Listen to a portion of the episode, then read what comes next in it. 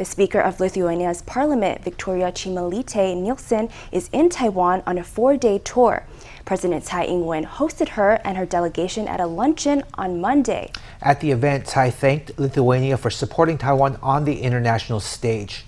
The Lithuanian speaker also sat with Vice President Lai Ching-te, who voiced hope for further bilateral exchanges. Wearing a blue blazer is Victoria Čmilytė Nielsen, Speaker of the Lithuanian Parliament, who's leading a delegation to Taiwan. On Monday, President Tsai Ing-wen hosted a luncheon for the delegation. They discussed matters related to security in the Indo-Pacific and trade ties between Taiwan and Lithuania. In addressing the changing geopolitical landscape, Taiwan continues to leverage the Central and Eastern European Investment Fund to bolster economic and trade ties with Lithuania. And this July, Lithuania published its Indo Pacific strategy, in which it stated that it is seeking to enhance practical cooperation with Taiwan. In turn, Lithuania has a lot to offer, particularly our sectors of technology and innovation are advancing rapidly, and we could well become uh, Taiwan's gateway to Europe. In recent years, Taiwan and Lithuania have only grown closer. In 2021, the two sides agreed to the establishment of a Taiwanese representative office in Vilnius, which became the first in Europe to feature the word Taiwanese in its official name. The office is now an important bridge between Taiwan and Europe. The Lithuanian speaker also met with Vice President Lai Ching-te. As hegemony expands in the South and East China Seas and in the Indo Pacific region, taking action to support Taiwan is tremendously meaningful. Recently, Lithuania's foreign ministry released its Indo Pacific strategy, stressing the goals of security, resilience, and prosperity. We look forward to stronger cooperation between Taiwan and Lithuania. Lai thanked Lithuania for taking concrete action in support of Taiwan. The Lithuanian delegation has a four day itinerary in Taiwan and is scheduled to visit the Legislative Yuan on Tuesday to deepen bilateral exchanges. There's less than three months to go before the 2024 presidential election. The Taiwanese Public Opinion Foundation has released its latest poll showing that whether in a three way or four way race, the DPP's Lai Ching-te has a comfortable lead. In a three way race, Lai leads the pack with 29.7%. He's closely followed by Ko Wen-je at 25.6% and Hou Yu-ih at 21.1%. Compared to the previous month, Lai's ratings fell by 3.7 percentage points and Ke's by 1.8. In contrast, Hou's ratings rose by 3.9 percentage points. In related news, dates have been set for the candidates' three televised policy presentations December 20th, 26th, and 28th. The DPP has condemned China's recent tax audit on Hon Hai, the company founded by independent presidential candidate Terry Gou. At a press conference on Monday, DPP lawmakers said China was using economic pressure to interfere in Taiwan's election. According to lawmakers, Beijing aims to force Gou to quit the race to pave the way for a joint ticket between the KMT and Taiwan People's Party. By conducting tax and land inspections on Hon Hai, the CCP is basically giving direct orders. It's as if the only option were an alliance between the KMT and TPP and not one between Gou and Ke. The DPP Legislative Caucus condemned China's unexpected probe into Hon Hai's taxes. Lawmakers say Beijing is trying to interfere in Taiwan's elections via economic means to force candidates into political moves. Terry Gou and his group announced that Tammy Lai had renounced her U.S. citizenship, and right after, Beijing intervened to promote a KMT TPP alliance in hopes of uniting all the opposition parties to challenge the ruling party. China has been closely watching Taiwan's elections. On August 28th, Gou announced he intended to run for president as an independent candidate. On August 30th, the head of China's Affairs Office, Song Tao, directed veiled criticism at Gou, saying disloyalty and ingratitude bring calamity to heaven and humankind. On October 20th, Gou disclosed preliminary talks in a joint ticket with Ko Wen-je. Two days later, China launched a tax audit on Hon Hai. According to the Global Times report, we don't think the probe was started by the Taiwan Affairs Office, but by the CCP leadership. This is not the approach they usually use to interfere in Taiwan's politics through economic pressure. What they want to do is to pressure Terry Gou and Tammy Lai to quit the presidential election after they've collected enough signatures to run. The Industrial Development Administration contacted Hon Hai yesterday, and Hon Hai released a statement. I think the company itself will respond to the probe. The Ministry of Economic Affairs will keep monitoring the situation. In a statement released on Sunday, Hon Hai stressed that legal compliance was one of its fundamental principles, adding that it would cooperate with the relevant units. A Taipei councillor wants the removal of pro unification library titles donated to Taipei by Shanghai. Citing public complaints, Councillor Lin Yanfeng has raised alarm on several books in the Taipei City Main Public Library, located in a section called Spotlight of Shanghai. One problematic work is Xi Jinping's The Governance of China, which refers to Taiwan as part of China. Although the two sides of the strait have yet to be unified, they belong to one country. The blood that flows through our veins is that of the Chinese people. This is the discourse of unification. Jiang Wan'an, is that what your so-called equal and respectful exchange is? I urge the immediate recall of these books. Uh, the books pointed out are also in the collections of the National Central Library. Why shouldn't our standards be consistent with theirs? The books were donated by Shanghai to Taipei as part of a book exchange launched at the Shanghai Taipei City Forum in 2013. One donated title, 给孩子的历史地理 or History and Geography for Children, shows Taiwan on a map of China. Another title, 中国地理, emphasizes that Taiwan is an inseparable part of China's territory. In response to the councillor's call, the Taipei Public Library stated that public libraries provide a space for residents to learn and develop independent judgment. It said that the titles received in the book exchange will remain available to the public. You may remember in 2022, China banned grouper fish imports from Taiwan in an effort to hit Taiwan economically. Grouper fish are a lucrative industry that once relied on exports to China. But fish farmers have pivoted to new methods to head off the threat. Today, we meet one farmer who has innovated so elegantly, his peers call him the Grouper King. He actually began to switch his methods six years ago when he realized that Chinese farms were starting to cultivate the most common grouper breeds. So Dai Kun Cai found new breeds to export to countries like Japan and Singapore.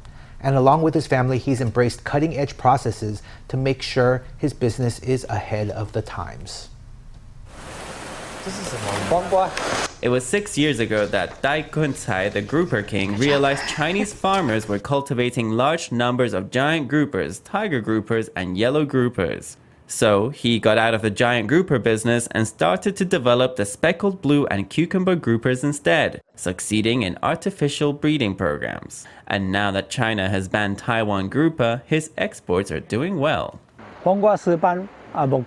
Right now, we sell cucumber grouper live. We can produce cold chain fish. We send them to Japan and Singapore. Dai's daughter, Dai Ziying, is taking some grouper fry to the vet for diagnosis. This is the Fish Disease and Aquaculture Safety Testing Center set up by the company. It applies the maxim prevention is better than cure to aquaculture. We detect health problems in the fish at an early stage. We don't wait to lose large numbers of fish before we start to put medicine in or start to treat them. Early testing also helps prevent any traces of medicines being detected when the fish are exported. For the export fish, we always bring them into the factory first to clean out any food in their digestive tract. That means less chance they'll expel foods during transit. Groupers destined for export are first brought to this preparation pool where they are not fed again.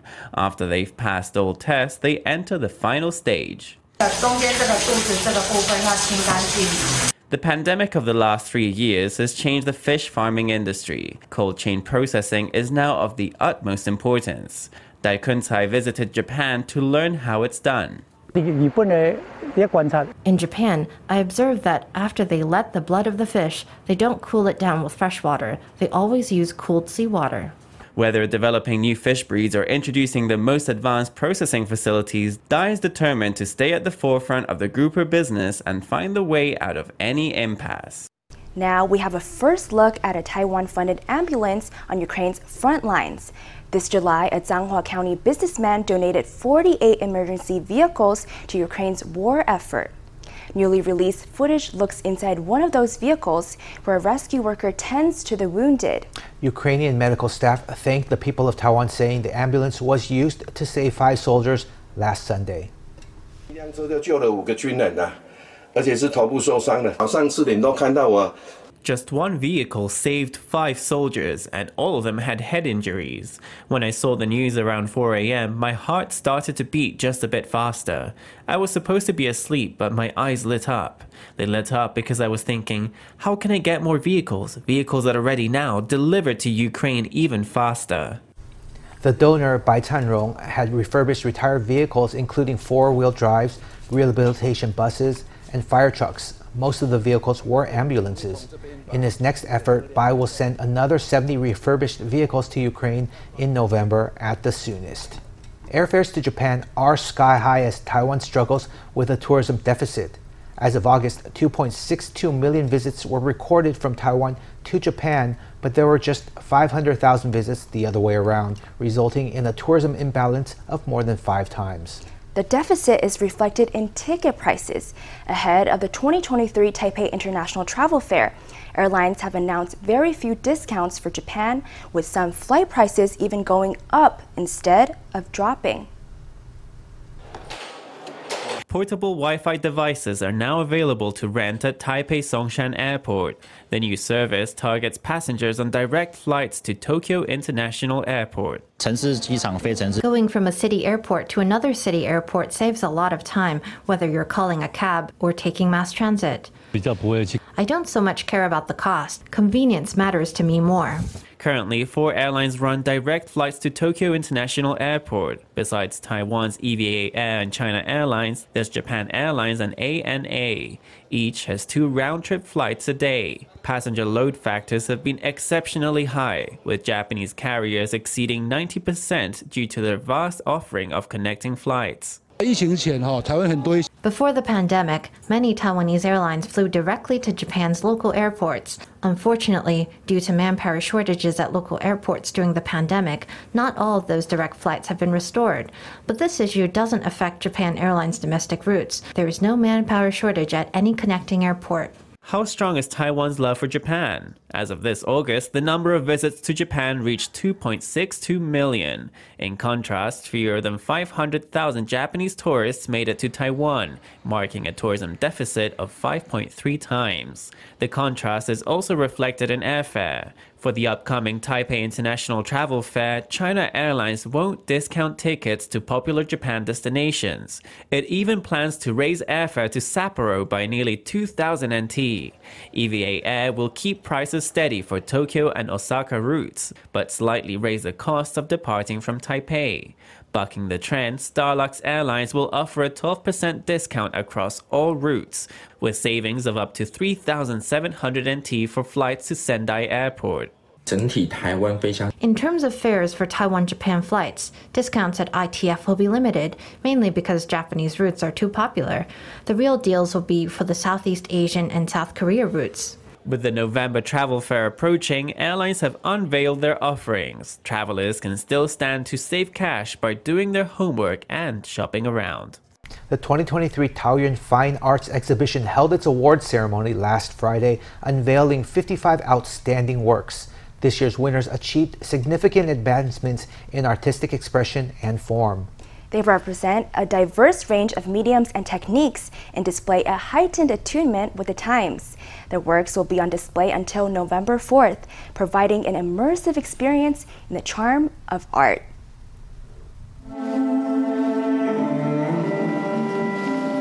A performer showcases strength and beauty at the Taoyuan Fine Arts Exhibition's award ceremony. This year's competition drew entries not only from Taoyuan, but also across Taiwan and the world. 我们看到说，所有这些呃艺术表现的创造力，亦或者是形式的突破上， We saw tremendous advancement in the creativity of artistic expression and in breakthroughs in form. Aimed at nurturing artistic talent and promoting cultural events, the Taoyuan Fine Arts Exhibition is a visual arts competition with a long history. This year's event was themed on three dimensional and multimedia works. 55 outstanding pieces were chosen for achieving breakthroughs, being highly relevant to the times, and bringing forth novel insights.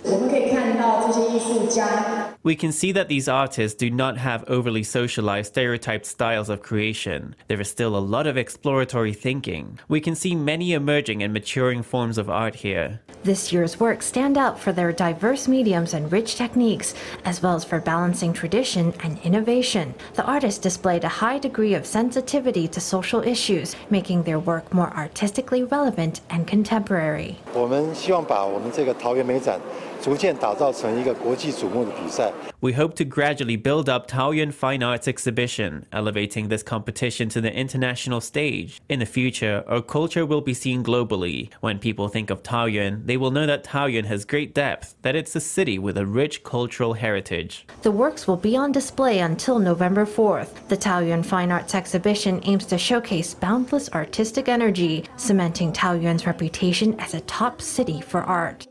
A cat shelter is celebrating six years of caring for feline friends. Shelter owner Huang Siyu has been rescuing cats since her college days. Now she runs a very tight ship, taking in cats from all walks of life, including some with serious illnesses. But keeping the shelter afloat financially is a constant struggle. The shelter provides a cat cafe, which helps cover some expenses. Taiwan has seen more and more of these private shelters spring up in recent years as public shelters fail to keep up with the demand for safe homes for abandoned animals. Shelter owner Huang Siyu only has to bring out a snack, and all the cats are on her straight away. She started out rescuing stray cats and then decided to open this shelter. There are normally 30 cats in this space. We were rescuing cats in universities, so after that, we decided that if you're going to rescue them, then we should do it properly. So we got lots of training, and then we opened up this shelter. We hope that every cat we give away really finds a wonderful home. Each cat has its own story. Some are rare breeds, rescued from illegal breeders with wounds. Some hide in the corner, still wary of humans. The shelter's goal is to make sure the cats get good basic care before they find a new owner. Normally, when we get a new cat, first we test it for FIV, leukemia, and feline parvovirus. If it's okay, everything passed, then we take it in. But after it's in, we start by watching it carefully. Sometimes we rescue a cat in a bad condition. Then the major tests or later treatments it will need are going to cost tens of thousands of dollars. We don't accept monetary donations, but if you have cat food at home, like tins they don't want, because cats are picky, then we do accept donations like that. Taking care of all these little cuties is expensive. Just the food and litter costs Huang 20,000 to 30,000 NT a month. On top of that is venue rental and the tests and vaccinations for each new arrival. Special medical treatments are always a big expense. The shelter is a cat cafe, which does provide a little financial help. But for Huang, the main thing is that her feline friends can live and grow up in good health. 呃，其实有一些真的刚 there have been some cats which were in very bad condition when they came, or very aggressive or difficult. And in the end, when we gave them away, the owners would later send us such cute photos of them. You see they're in their new home, rolling around on the floor and living a great life. And then you really feel that you accomplished something great. The shelter has been open six years and has successfully found new homes for more than 400 cats. Huang has stringent rules for adoption to ensure potential owners will be able to take great care of their new friend. For the cats that land in this shelter, the good days are just beginning. Taiwan's appetite for novel experiences and classes just keeps growing. Handicrafts and crafting classes are a big trend among younger people who want to use their hands to calm down after a long day.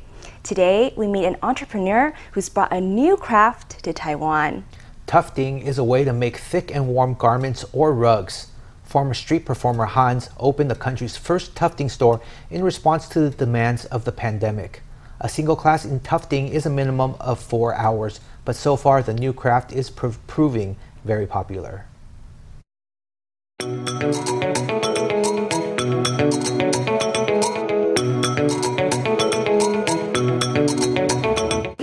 由右往左往上绕进去，这样子就绕好了我们的引线器。 The tufting teacher explains how you must ensure the yarn is properly threaded before starting work. The tufting gun moves slowly through the fabric, leaving its track visible, but it's no simple task to control its force and keep the gun stable. 好像这样就是没有压紧，它就会这样子跑出来。 OK，这样。然后再往上， 像这样子，刚刚要往下，对不对？它其实是要这样往下转，嗯，因为这个是箭头。 Beginners often slip up because they don't press the gun into the fabric, but you quickly get the hang of it once you get used to the feeling of the gun in your hand, the teacher says. When the shape is complete, you use a special rug glue to fix the picture and make sure the yarn doesn't fray. The rug is dried and then cut out and trimmed, and the piece is complete. Store owner Hans was born in 1997, and his first job was street performance. You might have seen him bringing the house down with tricks like this in Xinyi District. But in May 2022, the pandemic hit performance hard, and Hans was left with no income, which led him to get into tufting. I love handicrafts and making things with my hands myself, so I thought I'd bring this thing which I saw abroad to Taiwan and give it a try. More and more people asked me about it, so I thought I'd try opening a store. There were lots of designs that we wanted to try out and we developed, and that was quite hard work, so that slowed us down a lot at first. After many months setting up, Hans and his team finally opened Taiwan's first tufting store. They stock more than 50 different yarn colors. The new craft has gained popularity as a soothing and relaxing hobby during and since the pandemic.